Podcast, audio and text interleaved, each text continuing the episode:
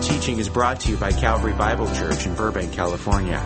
We trust that this recording will be a benefit to you and will be a challenge to your Christian faith and walk. For more information about Calvary Bible Church, see our website at calvarybiblechurch.org or call us at 818-556-4840.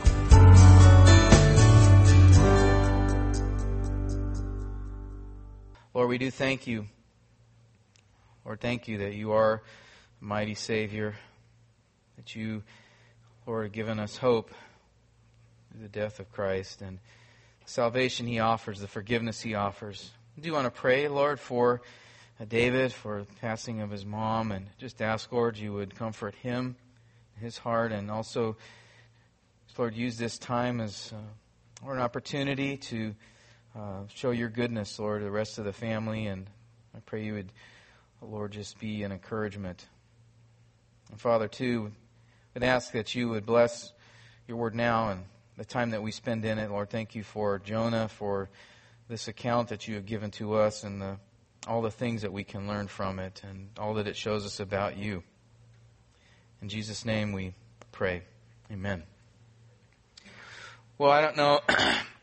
I don't know if any of you uh, heard about uh, Brock and I took an ice fishing trip uh, this last winter. Didn't you hear about that?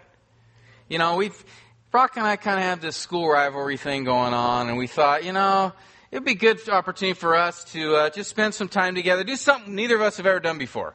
So we thought we'd go ice fishing. So we read up on it. We talked to a few fishermen here about it and get some advice and some information. And so we got the gear that we needed to do this and, and we went out, made our way onto the ice and, uh, we set everything up because, you know, there's a specific way you gotta, you gotta do this. And, and we started to make the cut into the ice, you know, to cut the hole there to, uh, to do the fishing. But the moment that we started making the cut, there was this booming voice that rang out from above and it said, there are no fish under this ice.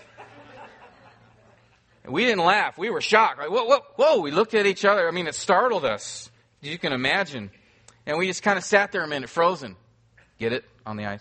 Anyway, so Brock and I looked at each other. A few minutes, we didn't hear anything else. We thought, okay, well, let's try again.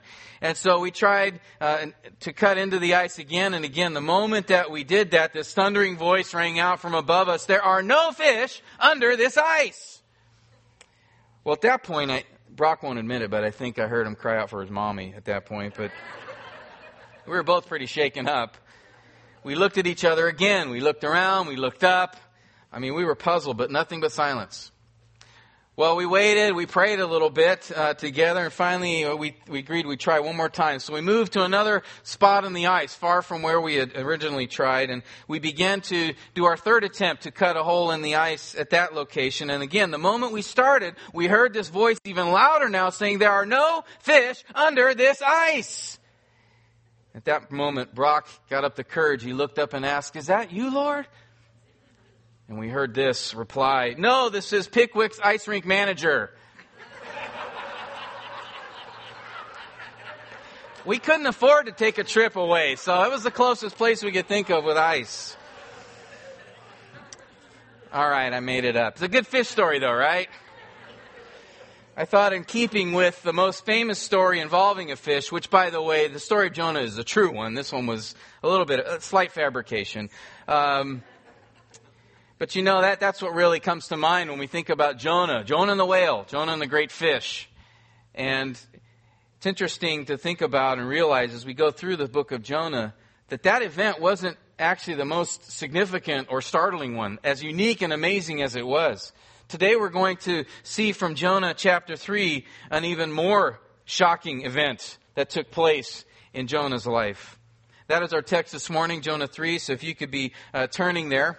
If you remember, last week we looked at the first couple of chapters and we saw how God had told Jonah to arise and go to Nineveh and to cry against it for the wickedness of that city had come before God. And so Jonah did arise all right, but he had other ideas, didn't he?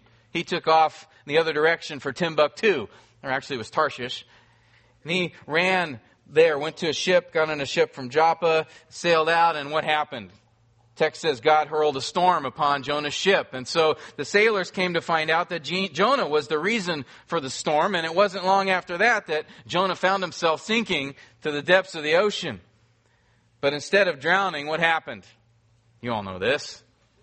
God sent the great fish and he found himself in the gullet of this fish. And again, some just cannot swallow this story as true. And no, I'm not going to apologize for the pun. I think it's a good one.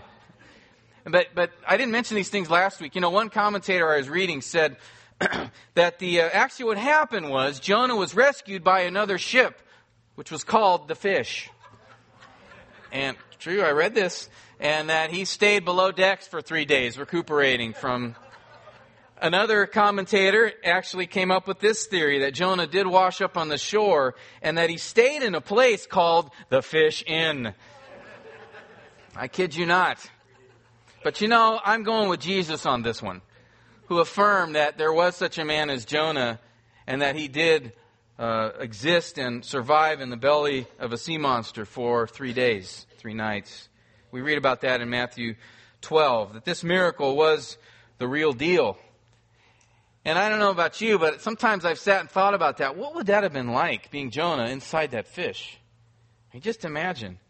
Well, after three days of that, Jonah uh, finally expresses, we read about it in Jonah 2 last week, where he expresses this wonderful psalm of praise to God, and he ends with the words that are really uh, the theme of the book of Jonah when he says, Salvation is from the Lord. And it was at that point that the fish coughed Jonah up or vomited him up onto the shore. And it was, it was a big fish that Jonah was inside, but it wasn't big enough to vomit him all the way to Nineveh. So he still had a trip ahead of him that he had to take. And we read about what happened as soon as he was uh, thrust upon the beach in Jonah chapter 3, verse 1. Let's pick up the account there. Jonah 3 1 says, Now the word of the Lord came to Jonah the second time, saying, Arise, go to Nineveh, the great city, and proclaim to it the proclamation which I am going to tell you. So Jonah arose and went to Nineveh according to the word of the Lord. Now, Nineveh was an exceedingly great city, a three days walk. Let's stop there a minute. We see here that God gives a command that should sound very familiar at this point, right? Because back at the very beginning of this account, he gave the same command to Jonah Jonah, I want you to get up and go. Go to Nineveh. Now, picture Jonah at that moment, getting up uh, the He's laying in the sand there. He's uh, sitting up. He hears God speaking to him again. He had just come through this storm. He thought he was going to drown. He was swallowed by a fish. He was in there for three days, probably as white as a sheet from laying in the stomach acid, not smelling too good, very hungry and thirsty. Uh, scraps of seaweed and decomposed, sea, decomposed sea life were stuck to him. And then God says, Okay, Jonah, you ready to go now? It's a no brainer, right? Jonah rose up and this time, rather than fleeing, he did what God had called him to do. Verse 3 says that, adds this, that he uh, went according to the word of the Lord, which I think is the author's way of saying, you know what, he, he uh, the author's making a point that this time Jonah obeyed and did what God told him to do. And now Nineveh, as I mentioned last week, it's not in Israel, right? It's not in Judah. Where is it located? Assyria, right? The uh, pagan empire of Assyria. Um, I showed this slide last week, but again, just to give us a, a, reminder, here's Israel. It's about 550 plus miles to Nineveh in the heart of Assyria. Now, before, when God called him the first time, it was less than 500 miles. But see, now he's got a little extra journey because he took off in the opposite direction, went down to Joppa. Probably would take him about a month or so on a typical caravan to get to Nineveh from there.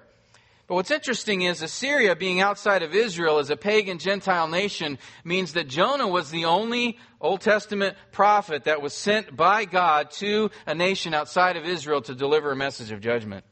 It's a very unique situation that we have here. Now, since the mid 1800s, there have been several archaeological digs around the location and area of Nineveh, and they've actually discovered ancient Nineveh.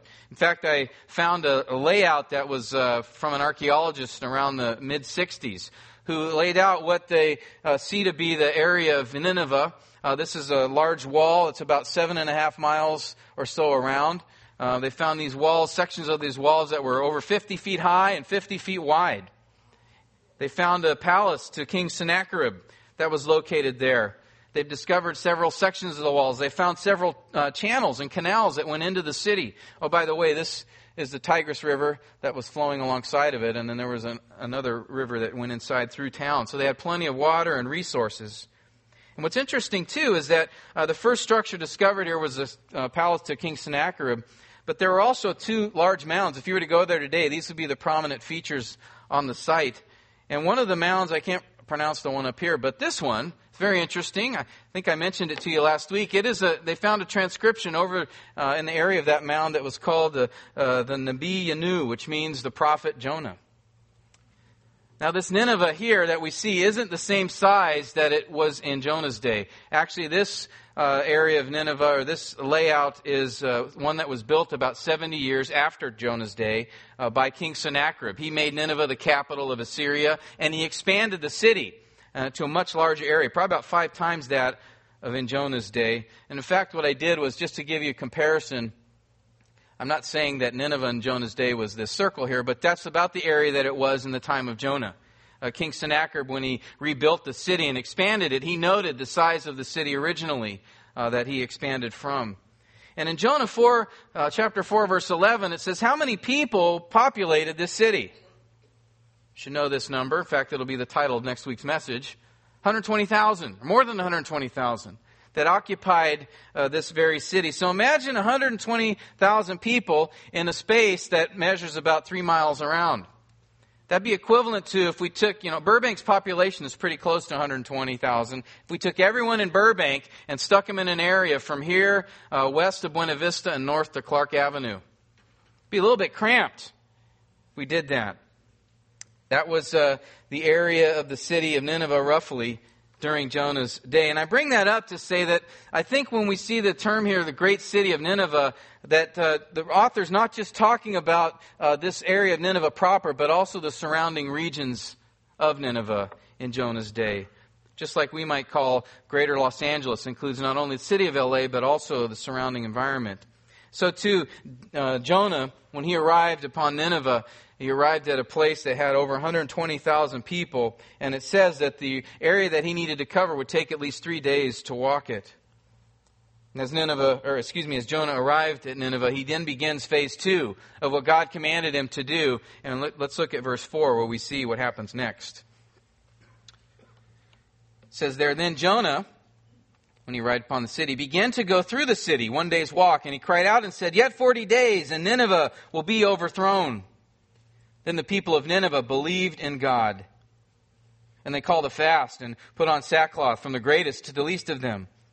When the word reached the king of Nineveh, he arose from his throne, laid aside his robe from him, covered himself with sackcloth, and sat on the ashes. And he issued a proclamation, and it said, In Nineveh, by decree of the king and his nobles, do not let man, beast, herd, or flock taste a thing.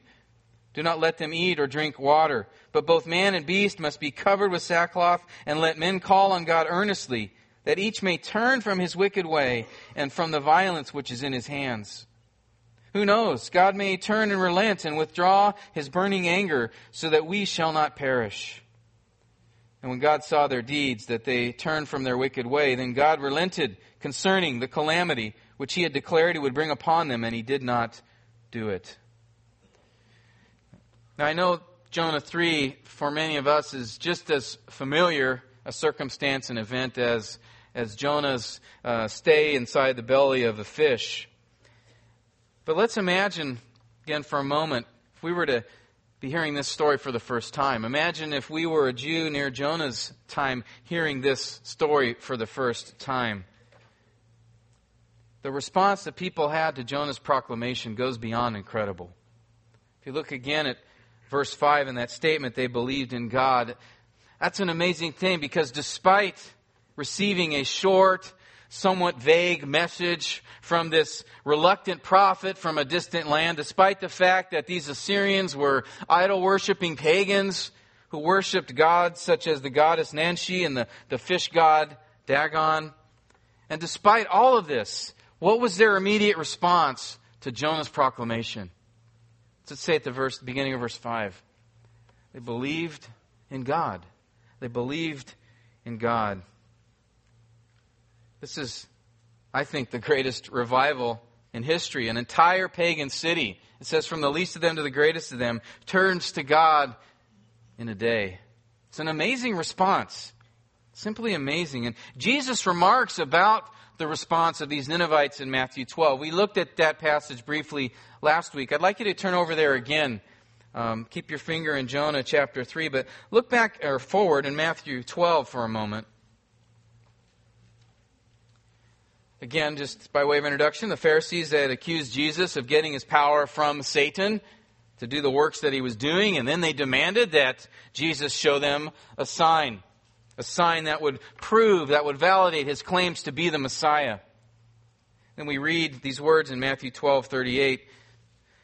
Some of the scribes and Pharisees said to him, that's Jesus, Teacher, we want to see a sign from you. But he answered and said to them, An evil and adulterous generation craves for a sign, and no sign will be given to it but the sign of Jonah the prophet. For as Jonah was three days and three nights in the belly of the sea monster, so will the Son of Man be three days and three nights in the heart of the earth. Then Jesus adds this The men of Nineveh will stand up with this generation at the judgment and will condemn it because they repented at the preaching of Jonah. And behold, something greater than Jonah is here. Now we see here that Jesus not only affirms the miracle of Jonah in the fish and even uh, describes it as an allusion to a miracle taking place in his own life in the near future. But then he describes the men of Nineveh as those who would stand up with him at the judgment, and they would condemn these Pharisees who had blasphemed and rejected the Lord Jesus Christ, even attributing his works to the works of Satan. And Jesus made that statement and could affirm that truth that the Ninevites would stand with him in that day. Why? How did they respond at the preaching of Jonah? They repented, right? Much different than the attitude of the Pharisees who were standing before Jesus when he spoke these words. And you know, it's here that Jesus characterizes their response. All that we read about concerning them in chapter 3, he characterizes as a true repentance, a repentance that led to their salvation couple of months ago, we looked at the book of Joel and we, we talked about repentance there. Remember that passage where uh, God was speaking to them and he said, Rend your heart and not your garments. Return to me, says the Lord. And that word turn is the idea of, of repentance. We talked about it then, but that was by far uh, was not an exhaustive look at this topic by any means.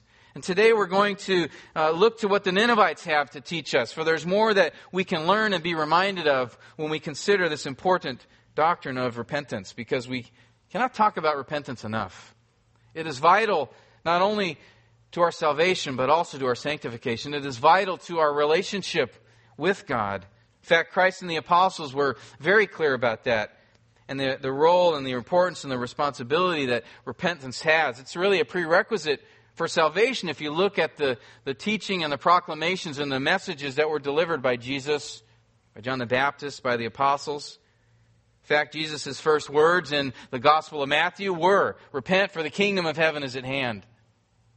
Or in Luke 5.32, Jesus said one of the reasons that he came was to call sinners to repentance. Mark 1:15, Jesus summarized the response to the gospel when he when he said it says he came into Galilee preaching the gospel of God saying, "The time is fulfilled, the kingdom of heaven is at hand." It's a basic truth of the gospel that Christ has come and is, will reign. And then he says this, "Repent and believe in the gospel." Or John the Baptist declared in Matthew 3 2, Repent for the kingdom of heaven is at hand. Or when Jesus sent out the disciples to bring the message of the gospel to those around. In Mark 6:12 it says they went out and they preached that men should repent. Or Peter in Acts 3:19 he said, "Repent and return. Repent and return so that your sins may be wiped away." Or Paul when he's speaking to the Athenians and he said that God having looked overlooked the times of ignorance is now declaring to men that all everywhere should should be able to fill in the blank by now, should repent. Acts 6, 26, 20, Paul, he summarized his message that he was bringing to those in Damascus and Judea, to the Gentiles, and he said that he told everyone he preached to that they were to repent and turn to God. That's the overarching message that Paul said he proclaimed. Or Jesus, one of his last exhortations in Luke 24 was that repentance for the forgiveness of sins will be proclaimed in his name to all the nations. So we see here clearly, and I could read many more passages that describe and talk about and show the connection between uh, true repentance and salvation. And it's not only vital for salvation, it's also vital for sanctification. If you remember in Revelation chapter 2, when Jesus had given the Apostle John various letters that he was to take to the churches, anyone remember how many churches? Seven, I heard it. Seven. Now, of those seven churches, four of them, Jesus had confronted various sins that they were committing for churches. And he says, You need to repent. In fact, he told the church at Ephesus, who had lost their first love, he said their priority in following Christ, Revelation 2 5, he, he said, Remember from where you have fallen and repent and do the deeds that you did at first. So even to believers, there's a call for ongoing repentance and dealing with sin in our life. So, given the importance, of repentance for our salvation, for our sanctification, it behooves us to take the opportunity here to see a situation which Christ described as true repentance and learn from it. Be reminded of how the Ninevites responded and learn from their example. But just what is biblical repentance? We hear that word a lot. What does it mean?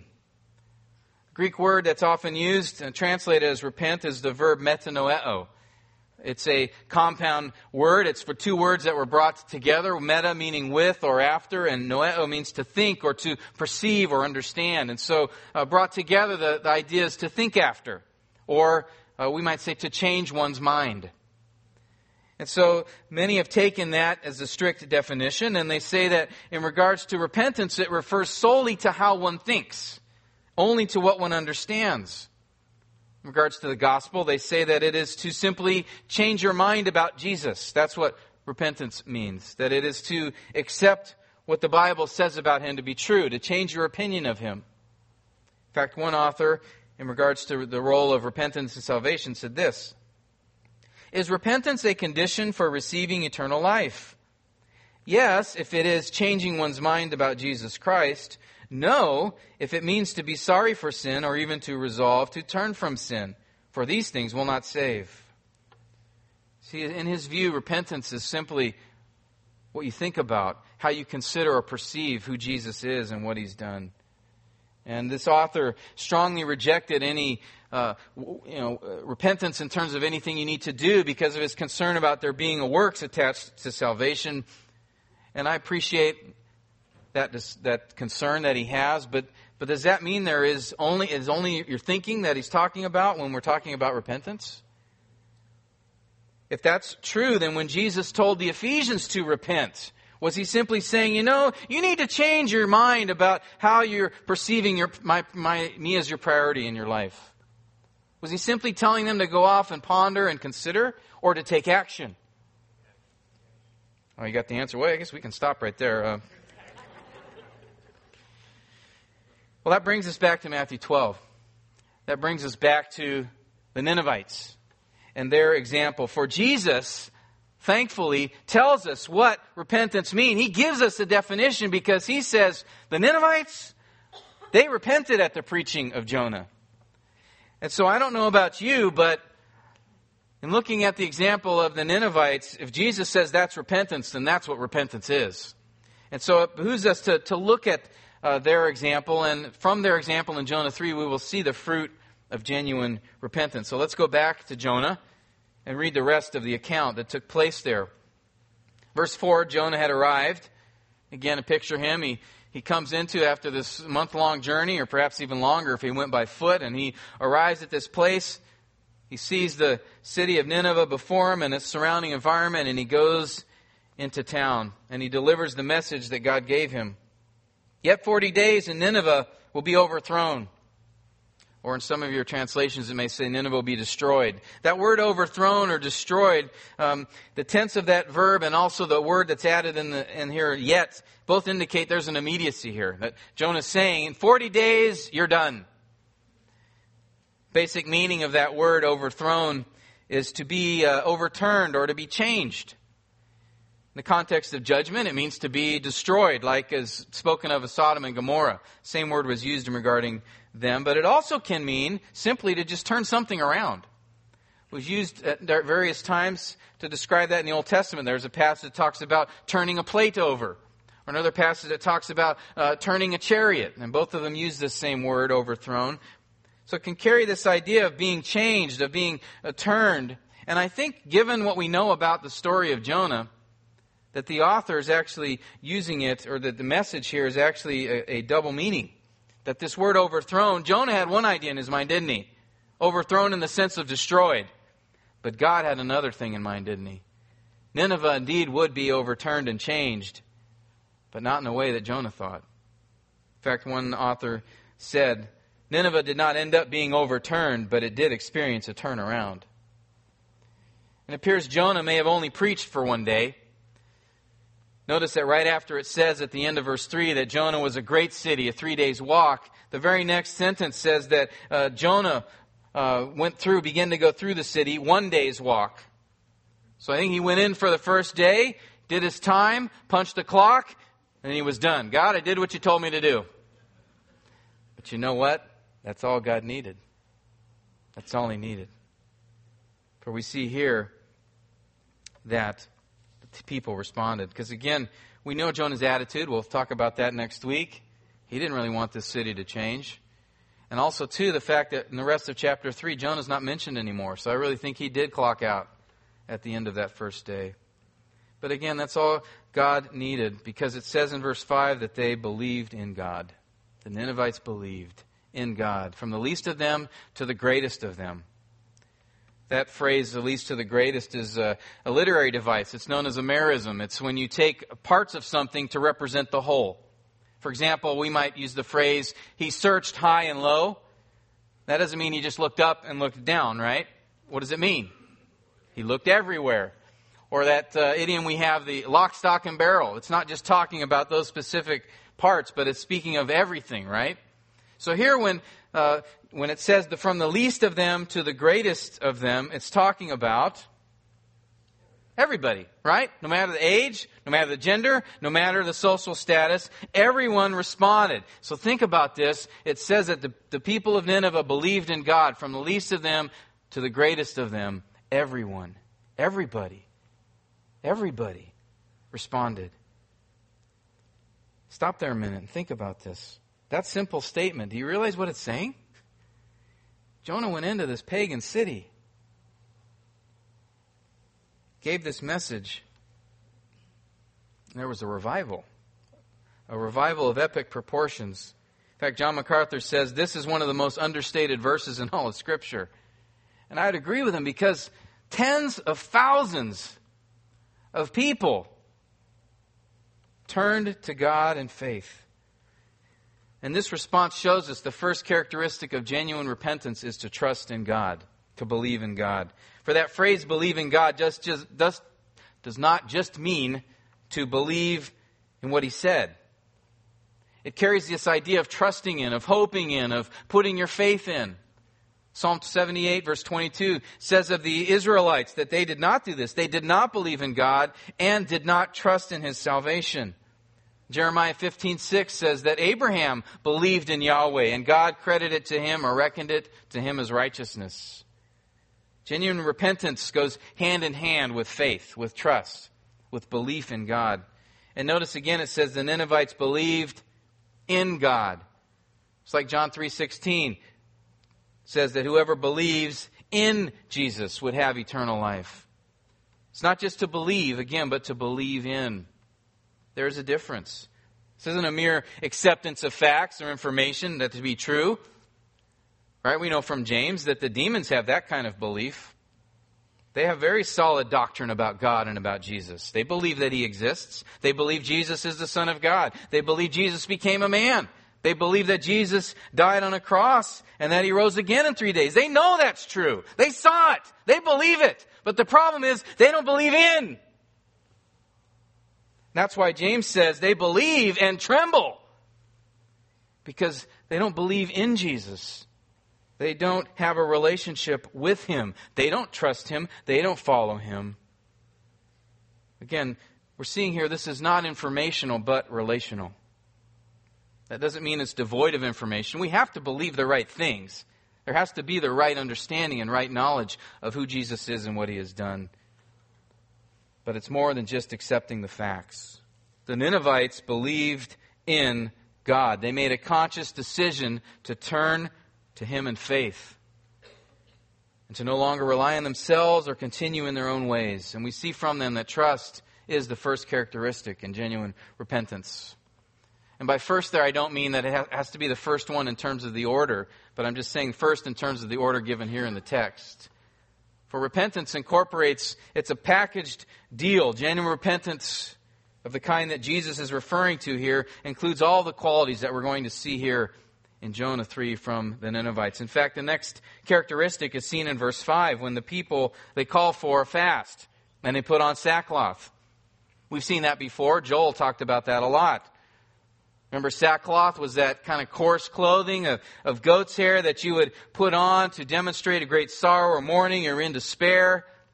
You would take off your, your normal garments and put this very rough and, and ugly, very unappealing clothing upon yourself, not to draw attention to yourself, but to demonstrate that, that the comforts of life are not even worth having at that point because of the great sorrow and mourning that you are going through. In fact, Psalm 30, verse 11, contrasts uh, the idea of wearing the sackcloth with the attitude of joy, where it says there, You've turned for me my mourning into dancing. You've loosed my sackcloth and girded me with gladness.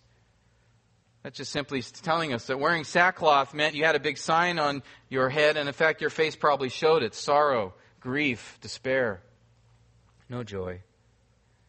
It says here that the Ninevites also fasted. That was another sign of mourning or of experiencing great emotional distress, or when uh, you were preparing yourself to make an earnest request from God. It's this idea of having a sincerity, a, a resolve that when you fast, you recognize that, that this situation that you're in, the gravity of it is more important than even eating. It's more important than food. What is it that these Ninevites are experiencing here? What is it that they're responding to? You see, they realize that they're struck here with the consequences of the reality of the consequences of their sin. They were in mourning as if they were in some great national tragedy, which in fact they were. In fact, they, made, they were made aware of their sin against God and His judgment for it. And by their actions, by this uh, fasting and putting on of sackcloth, we see another attribute here of genuine repentance is sorrow. Sorrow for sin. Grief over sin. Again, remember back in Joel, we saw several times the prophet exhorting the people to, to put on sackcloth, to, to fast, to cry out in grief. Again, not because of the plague that had come upon them, but because of what brought the plague about. And that was their sin against God. Again, a true work of repentance, as we see God doing within the people here in Nineveh, will be shown by the shame and the guilt and the sorrow that is experienced. Because when we have wronged God, we should mourn that, should we not? Should we not mourn our sin? And yet, how easy it is, I think, for us at times to take God's grace flippantly. Jeff mentioned earlier the little sins. You know, if we don't experience an immediate consequence for something we have done wrong, sometimes we can misinterpret that or mistake that to mean it's no big deal, that it doesn't really matter. But may we learn from these Ninevites who were so sensitive to their sin and the response that they gave of humility and sorrow. And again, not only do the people respond that way, but look at verse 6. Notice how the king responds. Apparently, he didn't hear the message from Jonah firsthand, but it was brought to him, it was delivered to him. And what does he do immediately upon hearing this message of judgment? Um, how my advisors go, we'll have a council meeting and consider that for next month and what we need to do about it. What does he do? He immediately gets up off his throne. He takes off the garments of honor and splendor and royalty and authority, and he puts on those same dirty, rough clothes that the people were now wearing. The king as well identified himself with the sin that they had committed. Think about that for a moment. This is a king, a ruler in Assyria. These folks were not known for humility. These folks were not known for uh, demonstrating this kind of response. They were the chiefs on the hill, basically, in this region. And notice, too, what the king did. Not only did he put on the garments of shame and mourning, what else did he do? What else does the text say? He went out and sat on pile of ashes, or uh, that word could possibly be uh, translated as a, a refuse heap. The king puts on the sackcloth and he goes out and sits at the local garbage dump. Why did he do that? Remember, Job did that after he experienced the great tragedies in his life. That's an expression of deep shame and grief that things are so bad, I'm just going to go sit out here on a pile of garbage and mourn for what has happened. This is significant. In every way possible, the king and the people are expressing this genuine sorrow for sin. And another attribute we see here of genuine repentance, I mentioned it a second ago, is humility. Not only is there trust in God that's exhibited, not only is there sorrow for sin that takes place, but also this genuine, deep humility. Verses 7 and 8, the king issues a proclamation. And what does he tell all the people of Nineveh? A large group had already started this movement. The king hears about it, and now he says, All right, I'm going to issue a proclamation. Probably in cuneiform, John David. You probably could read it. Um, and he issues this proclamation. And what does he tell the people of Nineveh? Everybody needs to not taste a thing, not drink a thing. Everybody needs to be wearing sackcloth. Kind of like those Awana days where everyone has to, you know, do the same crazy hair day or whatever. The king issued a proclamation. This is sackcloth day. And this wasn't a time of celebration, but a time of mourning. And he says, not only are the people to also adorn, not only people to adorn this type of uh, summer wear, but who else was to be clothed and to be in mourning? The animals, even. The animals. The whole city, if you were to look at it, and the king says, I want everybody to demonstrate and display this mourning and this humility because of the sin that we've committed against God. Now think about all the prophets and all the times they went to the Israelites, did we ever see a response like this from God's people in the Old Testament? Or even the animals? Because if they weren't eating, if they weren't drinking anything, they're going to be crying out too, right? For hunger? The king wanted the whole city, every living creature, to respond that way. We see another Merism here where he says man and beast. He's saying every living creature in Nineveh needs to display and demonstrate this heart of humility and sorrow. This is astounding. Now, some people look at this and, you know, scholars, and they say, well, you know, this is just an overreaction by a primitive people, idol worshiping people who are scared that some irate deity is mad at them and he's going to whack them because he's not happy. But there's something interesting in their response. I might agree with that if these people went out and started gathering sacrifices like they would normally do with any mad god. But they don't offer any sacrifices, do they? You don't see them building altars, coming up with some gift in order to bribe God. This goes beyond some external uh, show of a hypocritical worship. They were struck in the heart. They were struck in the heart. They recognized that they were sinners before God, that they had committed evil, wickedness, fact, look at the end of verse 8 where it says that everyone should turn from their wicked ways. That's exactly what God's assessment was of this people back in Jonah 1 verse 2 when he said that, the, that their wickedness has risen up before him. The king admits and recognizes their sinners. He uses the word their violence in their hands. That word violence is a strong word. It means uh, physical brutality, oppression, strife, cruelty against other human beings. As I read from you uh, last week to you from an account from one of the Assyrian kings, they were a brutal people. They had a reputation for cruelty. In fact, uh, they used a method of torture and death that was a precursor to Roman crucifixion.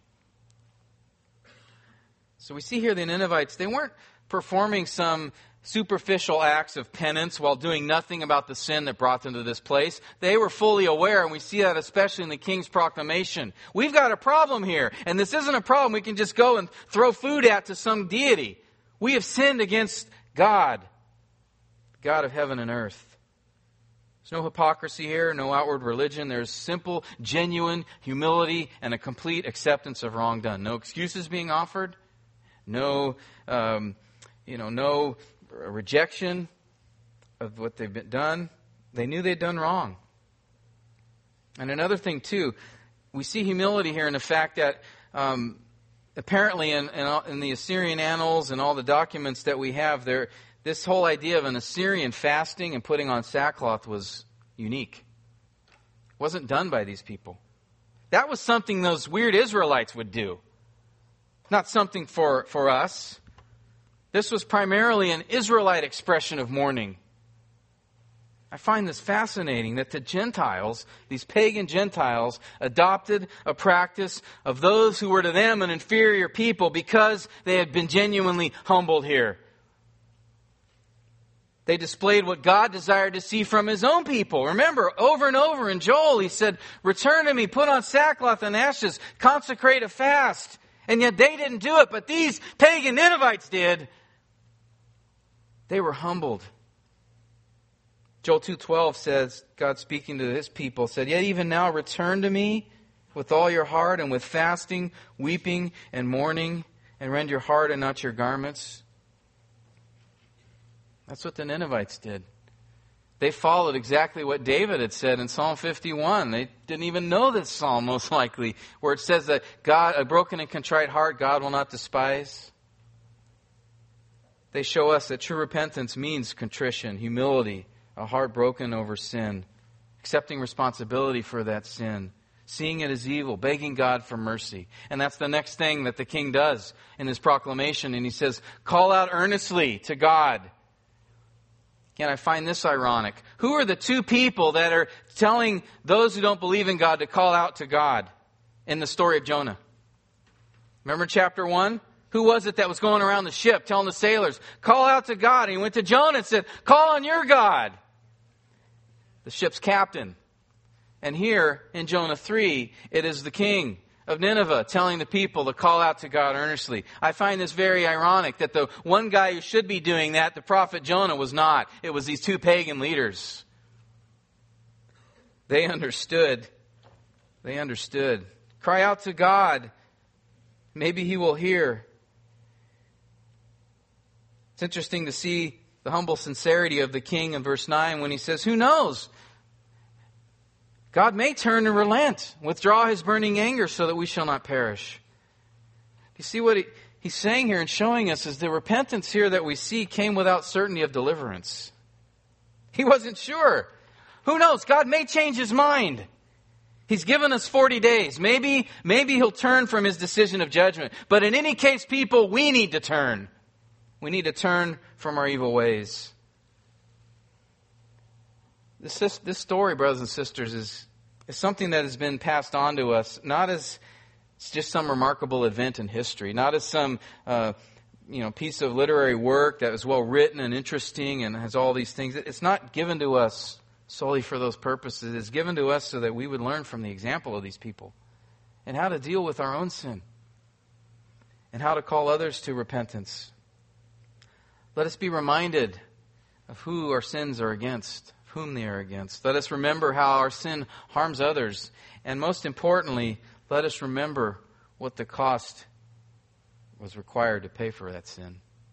One of the songs we sung earlier today talked about uh, the blood on our hands in reference to Christ. And his blood is what it cost crucifixion to pay for sin. And these are the truths as we remember them from the example of the Ninevites and as we meditate on them. These are the things that will bring within us a humble heart in regards to our sin. And that contrite heart, that humble heart, will then produce another characteristic of genuine repentance that we see in the last three verses of chapter 3. Look again there. I want to read them again. In the middle of the king's proclamation, he says, But both man and beast must be covered with sackcloth, and let men call earnestly on God, and that each may turn from his wicked way and from the violence which is in his hands. Who knows? God may turn and relent and withdraw his burning anger so that we will not perish. When God saw their deeds, that they turned from their wicked way, then God relented concerning the calamity which he had declared he would bring upon them, and he didn't do it. We see here in these three verses really the, the focus of the entire chapter. This really is the message from Jonah 3. This is the thing Jesus was referring to when he said the people at Nineveh responded in repentance at the preaching of Jonah. Notice what's repeated here in these three verses. This word turn. Verse 8, that each may turn from his wicked way, that he may turn from the violence in his hand. Verse 10, when God saw that they what? Turned from their wicked way. This shows us here that genuine repentance is not just having sorrow for sin. It is not just trusting in God. It is not just changing your mind about sin. It is not just expressing humility. It is also turning from it. Again, that Hebrew word shuv that we saw back in Joel, where uh, it means phys- a physical turning when we're speaking a literal um, application of it. But in the moral realm, carries the idea of changing your direction morally, going in the opposite direction, much like Jonah did the first time. He turned the wrong way.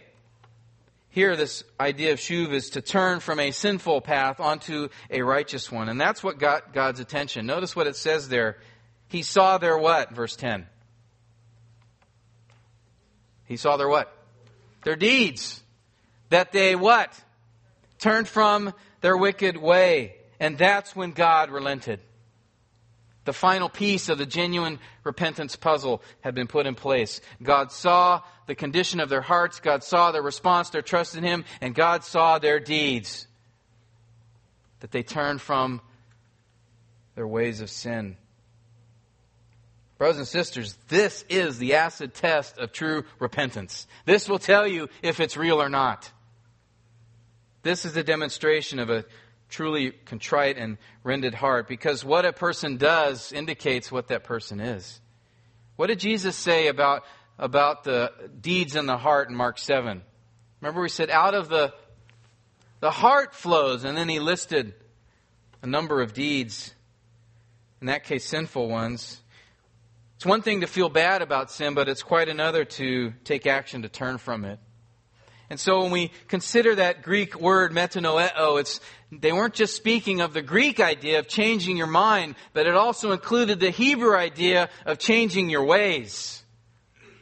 So when Jesus used the term repentance, he was using it in the way of to change your mind that leads to a change in action. That's how Jesus understood it. He saw from these Ninevites, they did not simply change their understanding about sin. They did not simply change their understanding about what God thinks about it. He saw they changed their direction. They bore actual fruit. They turned from their sin. Remember what I quoted earlier from Paul in Acts 26:20 when he summarized the message of his ministry that everyone should repent and turn to God, and then he said this, listen, performing deeds appropriate to repentance. That word appropriate there is this word axios. It's this idea of balancing a scale.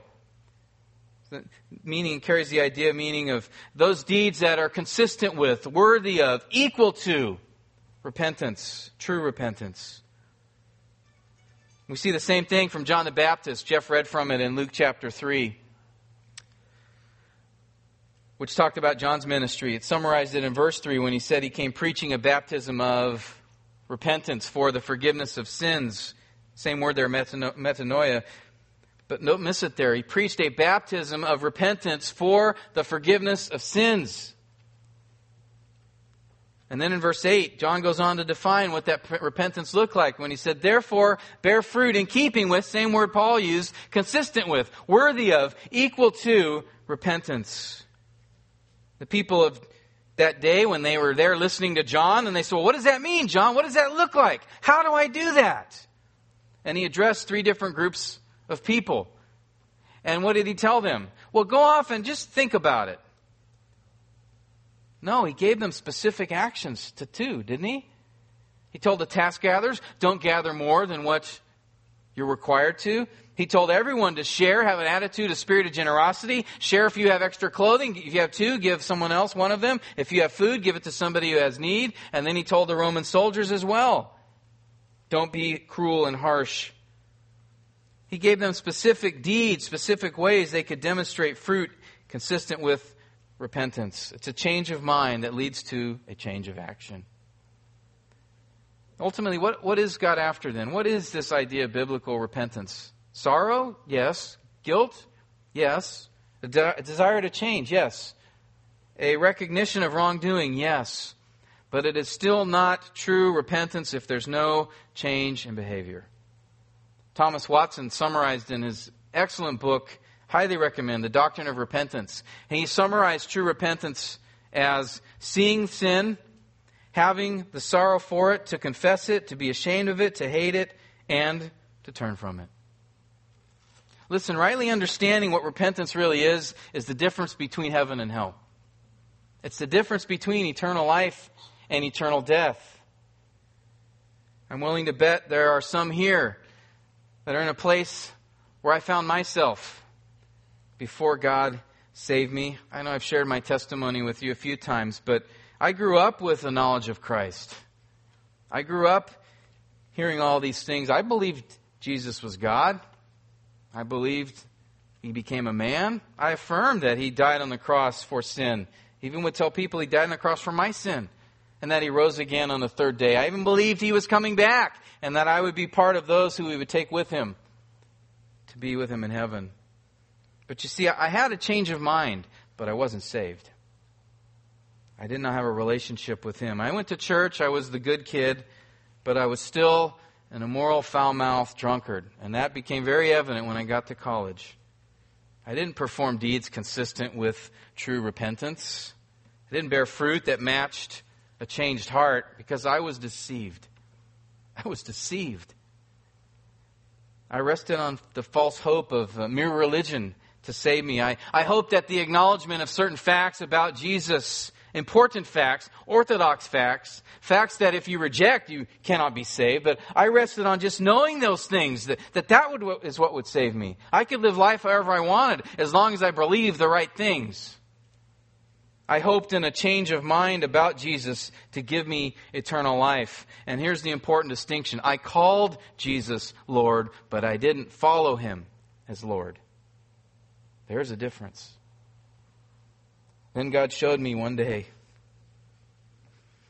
summer of 1986, 1 John 2, where he said, The one who says, I've come to know him, the one who says, I've come to know him, hey, that's me.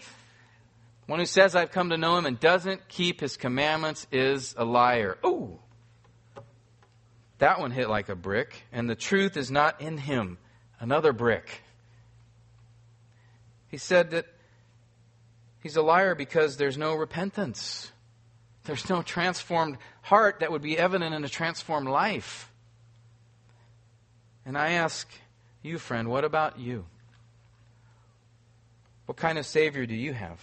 Jesus said these words in Matthew 7.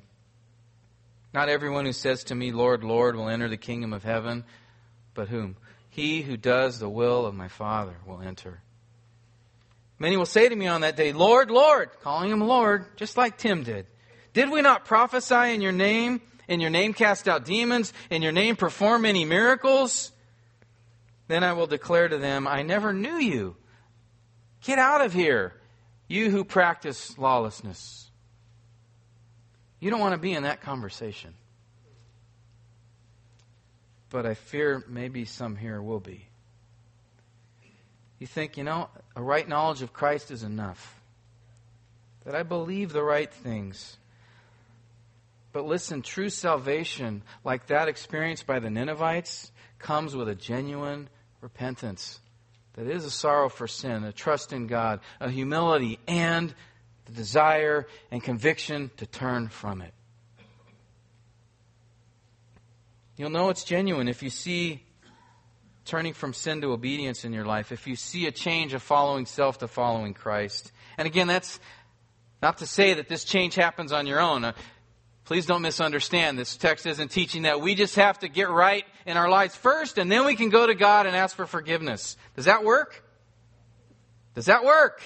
No. It's not get right first and then go to God. It is go to God with a desire and a conviction and a willingness and a desire to change and then He'll do the change for you. But you have to have the conviction, I'll do whatever it takes to turn from my sinful life. God help me. Just like the king of Nineveh, earnestly, fervently cry out to God, call out to him. A word used over and over in the book of Jonah. Call out to him earnestly. The implication that God may have mercy. So, friend, I ask you to evaluate your life. Do you see change? Those of you who profess to know the Lord Jesus Christ, are you different? Because if Christ is in your life, there will be change. Again, that's not to say the change means perfection. That's not to say that change means there'll be no temptation anymore. That's not to say that change means you'll never give in to that temptation. But you'll be on a different road. You'll be on a different path. Yes, you may experience flat tires and run out of gas sometimes and engine trouble, but you're on a different road. That's the idea. As believers, we come to realize that repentance isn't a one-time act, but it is a, it is a course of life. For until we're in glory, we'll not be completely rid of sin. That's why Thomas Watson said, dying to sin is the life of repentance. And even as believers, True repentance doesn't involve just confessing the sin. It doesn't involve just being sorry for it, just being humble before God for it. It also involves turning, taking steps to change by the grace of God. And I just take a moment, brothers and sisters, and evaluate your own lives. Do you see change in every area, or are there some areas that aren't changing? Would you find yourself thinking, you know, things aren't changing in my marriage? Things aren't changing in how I treat my spouse, how I treat my children, how my children, how I treat my parents. I don't see myself growing in my struggle with lust or alcohol or, or anger or bitterness or, or gossip or hatred or impatience or harsh speech or love of money. I just don't really see change going happening there. If that's the case, then let me humbly submit to you that you're not repenting in those areas in your life. For genuine repentance will bring change. Again, maybe not total, completely done with it, but it will bring change. So if that's your situation, think about and consider this week the example of these Ninevites who, with very little knowledge, responded with a genuine repentance and faith in God. Consider how they trusted in Him. Are you believing God in this area of struggle in your life? Are you admitting to and trust that, you know what, God, your way is the best way, that this really is sin, that I need to turn from it. Are you hoping in Him to help you, or are you trying to get through it on your own? Or just ignoring it and hoping it'll go away? Do you have a genuine sorrow for that sin? Does it grieve you that that sin is against God? And the Ninevites' example of humility. How have you humbled yourself in this area? Do you truly have a contrite heart before God, or is it just not that big a deal? And finally, and most importantly, what steps have you taken to change? What steps have you truly taken to change, or are you just waiting there? So, well, God's going to deal with it. He's the one that'll do it in my life, so I'm just going to wait here until it happens. We call that here at Calvary the Holy Zap. Is that what you're waiting for? and remember, you know what? God, God gave us grace to repent unto salvation, and He gives grace to repent unto sanctification. God will, by His grace, grant you freedom. You can truly be done with that sin. You can be done with it. Paul talked about praying for strength in the inner man through his spirit, but you must repent. May we believe in a gospel of true repentance. May we preach a gospel of true repentance, and may we live a gospel of true repentance. Let's go to him now in prayer. And what I'd like you to do is kind of follow up with what Jeff did earlier and just give you a moment on your own to talk to the Lord. Some of you need to have a serious conversation with Him. Maybe you've never truly recognized or realized turning from your sin and faith is what's needed to be saved. Again, you don't have to do that turning on your own. God will do it for you, but you must have a willingness and a desire. Or maybe there's an area in your life that the Holy Spirit is bringing some conviction on. I want you to just think about that and ask yourself the example of the Ninevites, are you applying that to this specific issue in your life? What steps to change are you actually taking? So I'll give you a minute and then I'll close this. Thank you for Jonah, the book of Jonah. Just what an amazing testimony, Lord, of your kindness. To bring this prophet to them and to bring them to salvation. We thank you for their example, genuine repentance. And Lord, I would pray that by your Spirit you would bring greater understanding of what that means in each of our lives, Lord, that for some needing to repent in faith in Christ to be saved, to recognize their need for salvation, and to call Jesus Lord, as Romans 10 says, and to follow him as Lord, give up their lives. I pray, God, you would bring about a genuine repentance there. And Lord, for those of us who are your children, that, Lord, we all have sins in our lives. I have sins, Lord, that I deal with. Every one of us does. God, may you grant us a true repentance in each of these areas. Lord, that we would seek help from you, from fellow believers, Lord, in these struggles. Thank you, Lord, for the grace that you give to be able to address these issues in our lives, to turn from our sin. We thank you that you do that work in us. Lord, that you only ask for us to bring you a broken and contrite heart, willing to turn and doing, being willing to do whatever necessary to make that turn. I pray, God, that that would be what characterizes us. Lord, we know that you don't desire to crush and beat and devour us, but want us to reflect the beauty and image of your Son.